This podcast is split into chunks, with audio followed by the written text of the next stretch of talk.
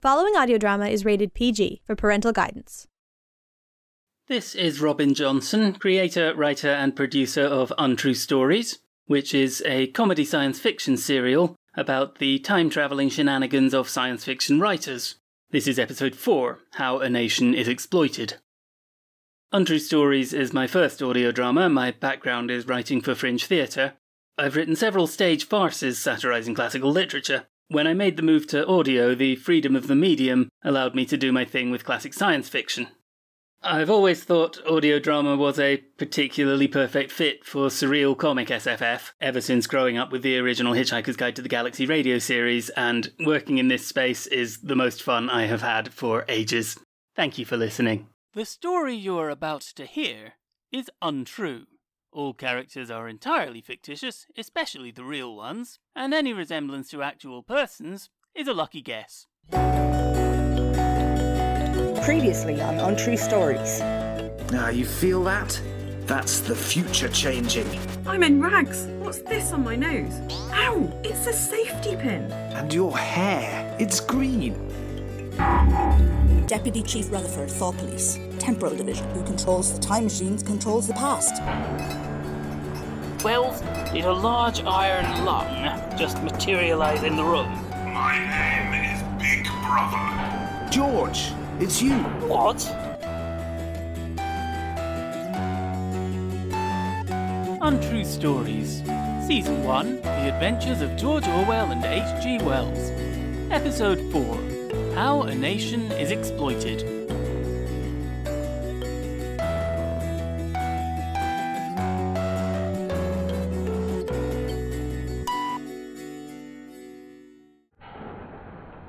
Now, I expect you're wondering why I've come back here. No, I don't think we've got to that yet. We're still wondering why the future overlord of a third of the world happens to be a geriatric version of George here. I'm not. What? I clearly deserve it. Shut up, George. God, I used to be arrogant. Of course I'm arrogant. I'm right all the time. Well, I'm telling the story anyway. But Wells and I changed the future again, didn't we? Why did my clothes change? You're a punk. And you're an asshole, copper. No, you're a punk rocker. It was a brief anti establishment music and fashion movement in the original timeline. They made some good tunes. 40 years later, they're all on question time, defending the oppressors. But it's just a ripple. Like I said, we placed chronometric anchors. You'll be back in your overalls any second now. There you go. At least it's more comfortable. And I've got my hair back. I'm trying to tell a story here. Grandad, you died. No, dear, I'm dying. I've got a short temporal window before this modified iron lung pings me back to 1984. Then I'll snuff it in your arms and you can cremate me all over again. So, with opening minds, I'd like to get on with the story. And pay attention, because there are going to be time skips. It started 35 years ago for me. I remember it as if it was yesterday, because it was. I just finished my manuscript. It's brilliant, George. Probably best pop it in the post before you forget, eh? You're absolutely right, Wells. Care to accompany me to the pillar box? You go alone, old boy. I'll stay here and recuperate. Just had a bit of a bumpy bike ride. Off you go.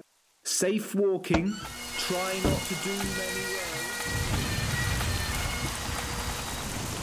What a day. I've got the century's greatest novel in my pocket. It's blowing a gale and. Oh, balls. Oh, well, fortunately, all the pages have been blown into that one tree. What a day. what a tree.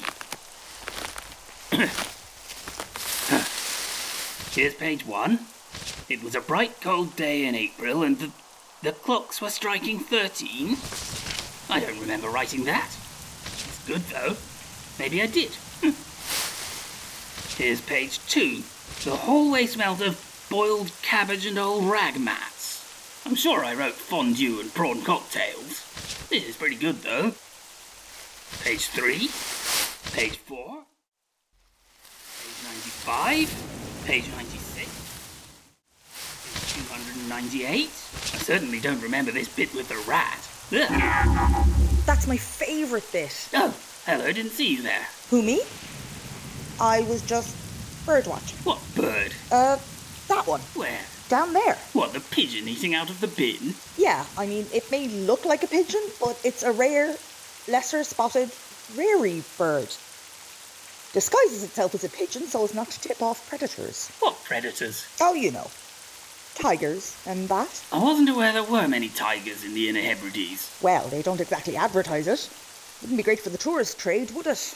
And you climbed the tree to watch it, even though it's clearly some distance from the tree, and I can't help noticing a lack of binoculars. That's right. But while I'm here, can I help you gather up your manuscript pages? I saw your little mishap there. That's the thing, I'm not certain this is my manuscript. Now, look, big uh, Mr. Orwell. How do you know my name? I'm a fan. Loved all your other books. What was that one about the pigs or aspidistras or whatever? I'm not exaggerating when I say your writing changed my world. Well, uh, thank you. Now, what's this nonsense about this not being your manuscript? Well, I wrote a book about the year 1984. And this is a book about the year 1984. Yes, but it's a different one. I said it'd be all rampant capitalism. This is about an authoritarian communist superstate. I said we'd be wearing garish tracksuits. The characters in here dress more like you. Isn't it much of a muchness? I mean, state tyranny, market tyranny. When the boots are stamping on your face, it's all the same whether they're made by Hugo Boss or a commercial brand, right? No, no, that's what Jean Pierre Fay called horseshoe theory, and I call. Horse shit theory. Yes, how did you know? Well, partly because it's a bit obvious, but also because I know you, Mr. Orwell. In fact, you're sort of a big brother to me. How? See? What? Watch this. What the? I'm not a bird watcher, Mr. Orwell. I'm a time traveler. This manuscript, it's your name on the front, isn't it? Well, yes. And you may not remember writing them, but they're your words. You can tell that. Yes. It's hard to describe. Reading it, uh, I've never seen these words before, but it, it felt like I should have written it. Like it was written by a better version of me, Uh, a, a more mature version of me. That's because it was, with a bit of help. It's a long story. Actually, it's not that long. You get old, you write it with your granddaughter, she brings it back here. I don't have a granddaughter. I don't even have a daughter. Mr. Orwell, this is the book you're supposed to write. Now, let's get it back in the envelope and get it posted. We will meet In again. the place where there is no darkness? No? In your cottage tomorrow. I'll be trying to arrest Wells. That one really is a long story, but you'd better act like you don't recognize me because this bit here won't have happened yet. For me. Causality can be a dick. Hang on, you couldn't give me a hand out of this tr- Ow! What a day. So, I sent in the manuscript, and the book was a hit. But as the years passed, I saw it was inaccurate. Oh, I'd got a few details right. The normalization of lying, television, surveillance, bad pens. But communism went out of fashion when the first generation of dictators started to die. Tyranny wasn't coming from that direction. And by the 60s, well, there may not have been any puffball skirts or synth pop yet, but I could see which way the wind was blowing. My original manuscript had been right. A woman I met in a tree had robbed me of becoming the next Nostradamus. Had my reasons, sir. And if there's one thing I cannot stand, it's being wrong. So I decided to fix it. I decided to go into politics. I run for office? No, you stupid boy, you don't have to run for office. You went to Eton. You make a few phone calls and you walk into office. Mr. Huxley? Mr. Huxley, over here. Hello, Blair, isn't it? It's George Orwell now. As-tu pratiqué ton français? Je m'appelle Eric. J'ai 10 ans. Well, you can't teach them all. What on earth do you call me for after all these years? Not help with your homework. It's about your book, Brave New World. What? The one you copied? I didn't copy it. Might have referenced it a bit. Oh, yes, like we used to reference Cyril Connolly's test answers. Common trope, is it? Boy in dystopian society meets girl, boy loses girl, boy gets tortured by mentor figure. Aldous Huxley meets Yevgeny Zamyatin. I believe you may have read his book, We. I believe you both steal my wee. Uh, well. Uh, of course, we all draw ideas from the I mean, uh, there are only six basic plots. cultural zeitgeist, you know. Everyone uh, Ah, makes their cake from the same ingredients. Are there any truly original ideas? I Great mean, minds and all that. great minds think alike. Hang on, haven't you been dead for 30 years? And this is Ray Bradbury Howdy. and Margaret Atwood. This place is so retro. And Don't mind me, I'm just what you might call a designated driver. Now, I've brought you all here because I think we have something in common. Something we don't like to talk about, but something I think it's fairly important we do talk about. I'll start. My name is George, and I wrote a dystopian novel that turned out to be broadly inaccurate. What? Well, according to my predictions, we should have had a nuclear war and a few great purges by now.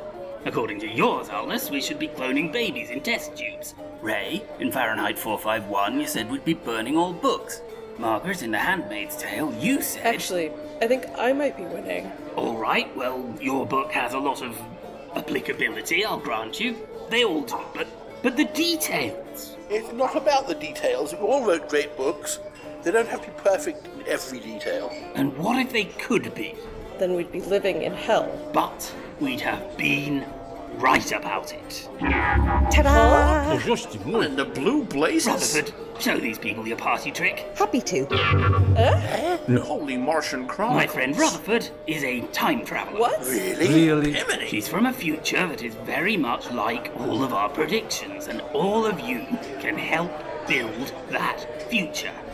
Now, she and I have been working on this for some years. Between us, we've got influence. She has a personal time machine and infallible knowledge of the future, and I went to Eton. But we need more than political pull and money and time travel.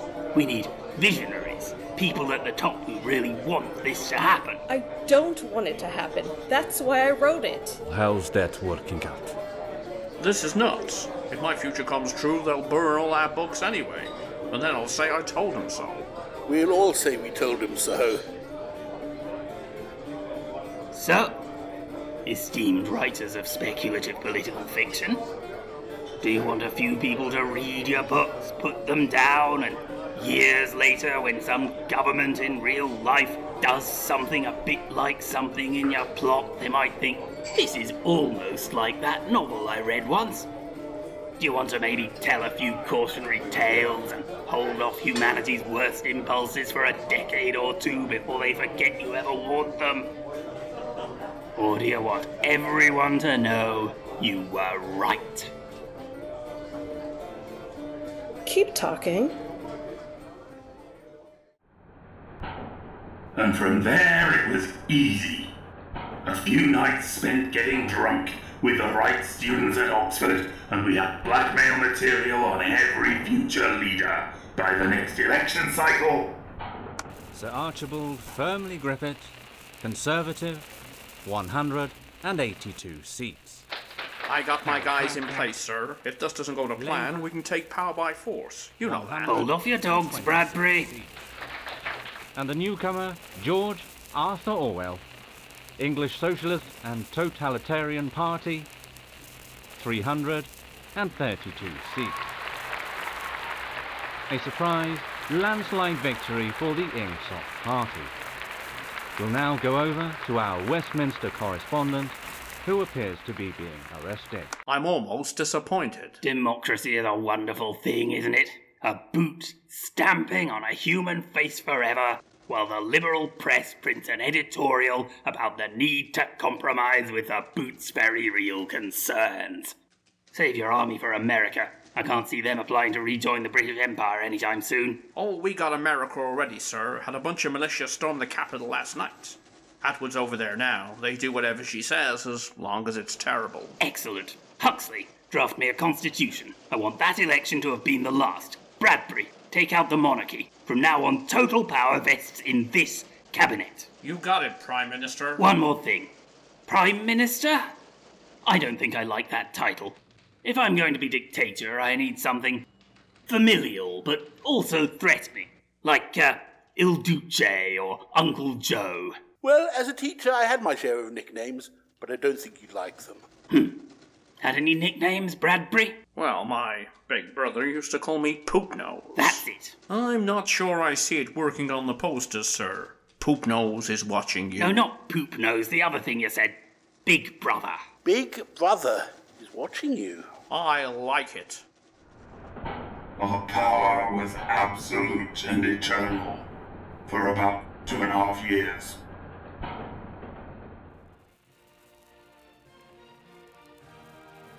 So, we've agreed to cut the chocolate ration by 20 grams, tell them we've raised it by 30, and eat the surplus ourselves. Any other matters arising? No? Then this meeting of the People's Glorious Board of Dictatorship is hereby. I'm afraid I have to raise a point of order, Big Brother. What are you doing? I believe it's called a coup d'etat. Coup d'etat? Security, shoot Minister Bradbury immediately. Oh, bollocks. Nothing personal, sir. Happens to the best of them eventually. Caesar, Stalin, you're in good company. Bag him. Ah, Take him away. You know they'll come for you next, Bradbury. Once this starts, we all go down like dominoes. I don't think so. I have the complete confidence of the government, the military, and. Point of order. Oh, shit. Did you bring another bag? Yes, Mum. Hey. Good. Take them both away. Oh, Yes, big sister. I think I prefer. Aunt. Ow! Get your goddamn hands off me! What, what do you think you're doing? Let's go. What's going on? Ow! Ah.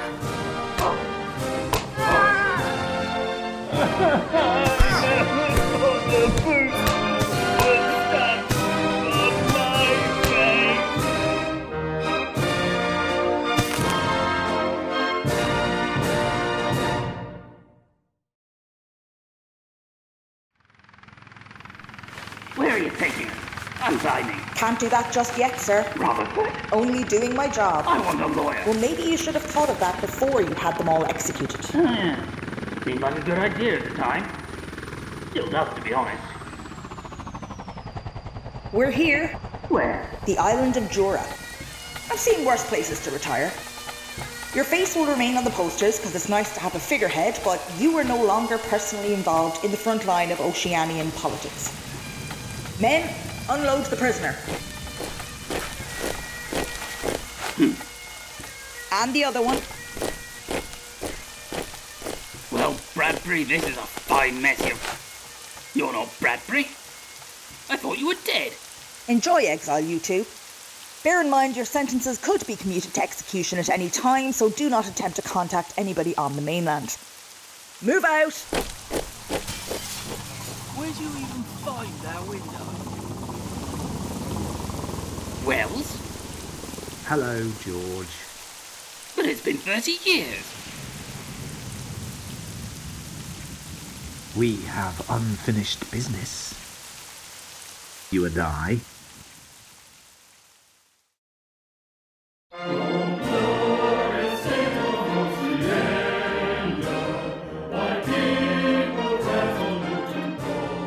Untrue Stories The Adventures of George Orwell and H.G. Wells was written and produced by Robin Johnson and starred Robin Johnson as George Orwell, Patrick Spragg as H.G. Wells, Tara Court as Julia, Marcel Nick Gullivorn as Deputy Chief Rutherford, Simon Beck as Aldous Huxley, Alex Walsh as Yevgeny Zamyatin and the BBC announcer, David Court as Ray Bradbury, Alex Nusius as Margaret Atwood, and Eve Morris as the security guard. Sound effects were sourced from freesound.org. Oceania Tis For Thee was performed by the Airstrip 1 Mandatory Spontaneous Choir and accompanied by an unattributed public domain recording of the Internationale. Abortion is a human right, and I am certain that the real Margaret Atwood would much rather have been a lot more wrong.